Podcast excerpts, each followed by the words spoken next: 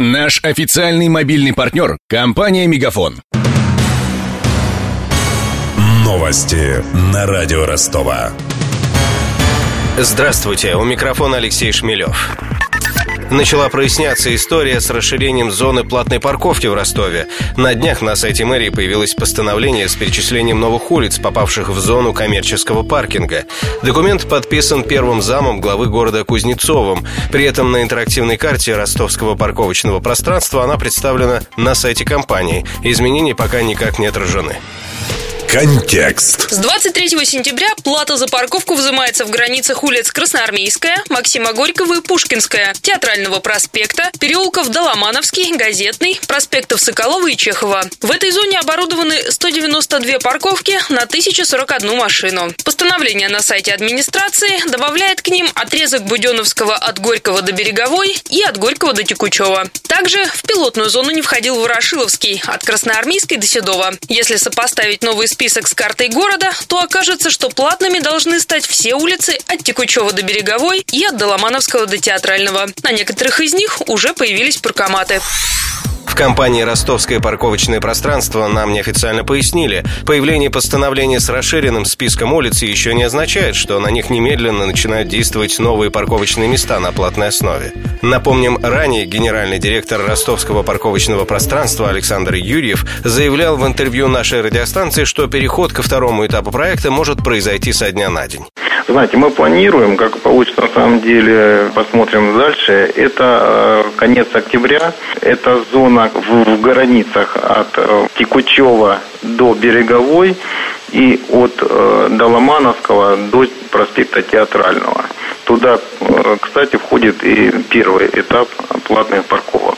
Предполагается, что со временем ростовское парковочное пространство сможет обслуживать около 6,5 тысяч машиномест. Плата за стоянку 35 рублей в час будет, как и сейчас, взиматься только в будние дни с 8 утра до 8 вечера. Об изменениях в своей работе компания-оператор обещает предупреждать горожан заранее. Важные доказательства по делу экс-главы Октябрьского района Ростова Сергея Брусова изучил сегодня суд. Сторона обвинения представила аудиозапись момента передачи взятки бывшему чиновнику.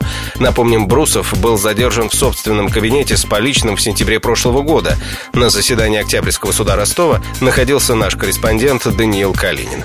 О вымогательстве со стороны Брусова в региональное управление ФСБ сообщила Наталья Пименова. По ее словам, глава района требовал деньги в обмен на помощь в получении контрактов на уборку улиц в Октябрьском районе. На протяжении полутора лет бизнесменша якобы отдавала Брусову по 10% от каждого договора. Сумма последней взятки должна была составить около 400 тысяч рублей. На встречу с чиновником женщина взяла ручку с диктофоном и записала свои разговоры с Брусовым. Аудиозапись женщина скинула на диск и передала сотрудникам ФСБ. В ходе судебного заседания также выяснилось, что ранее Пименова неоднократно писала заявление в Федеральную службу безопасности. В допросе свидетельницы сегодня был объявлен перерыв. На следующем заседании она продолжит давать показания. Добавлю, что следующее заседание по этому резонансному делу состоится 24 ноября. Эталоном полицейского россияне считают Глеба Жеглова, майора Анискина и дядю Степу. Таковы результаты исследования портала SuperJob ко Дню сотрудников внутренних дел. Его отмечают сегодня. В преддверии 10 ноября радио Ростова провело свой опрос. Мы спросили на улицах города, доверяют ли ростовчане полицейским. Не всем полиции можно доверять. ДПСникам им точно нельзя доверять. А почему? Ну, потому что они иногда нечестно судят. Дорожно-транспортное происшествие. Да, да, доверяю. Почему? Сам будущий полицейский. В общем, доверяю, потому что если не они, то кто? Сейчас ситуация в городе довольно стабильная, спокойная, поэтому, наверное, они все-таки сейчас работают лучше. Да, мы доверяем полицейским, но кто, как не они, будут беречь наше спокойствие? Ну, скорее да, чем нет, хотя не приходилось как бы сталкиваться, но, наверное, хочется верить всегда в то, что можно им доверять. Полностью доверяю нашей полиции. Если придет в дом беда, к кому обращаться, как не к сотрудникам правоохранительных органов?